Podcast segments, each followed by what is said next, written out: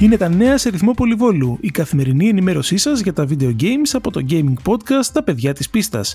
Στα μικρόφωνα ο Τίμος Κουρεμένος και ο Πέτρος Κυπουρόπουλος από την Αγγλία. Κολοτούμπα από τη Sony όσον αφορά στο κλείσιμο των ψηφιακών καταστημάτων του PlayStation 3 και του PlayStation Vita. Σε ανακοίνωση που υπογράφεται από τον επικεφαλής του PlayStation, Jim Ryan, η Sony παραδέχθηκε το σφάλμα της, επιβεβαιώνοντας πως τα δύο καταστήματα θα συνεχίσουν να λειτουργούν κανονικά. Αντίθετα, αυτό του PSP κατεβάζει ρολά στις 2 Ιουλίου. Η ανάπτυξη του Psychonauts 2 συνεχίζεται κανονικά με το παιχνίδι μάλιστα να είναι επιτέλους playable. Η Double Fine δηλώνει αισιόδοξη πως θα το κυκλοφορήσει φέτος. Θυμίζουμε ότι ο τίτλος είχε χρηματοδοτηθεί μέσω Kickstarter το 2015 και πρόκειται να κάνει την εμφάνισή του το 2018. Το Xbox Cloud Gaming κυκλοφορεί από σήμερα σε Chrome Edge και Safari σε beta περιορισμένων θέσεων. Η νέα έκδοση της υπηρεσίας στοχεύει σε Windows 10 PC, iPhone και iPad και απαιτεί συνδρομή Xbox Game Pass Ultimate.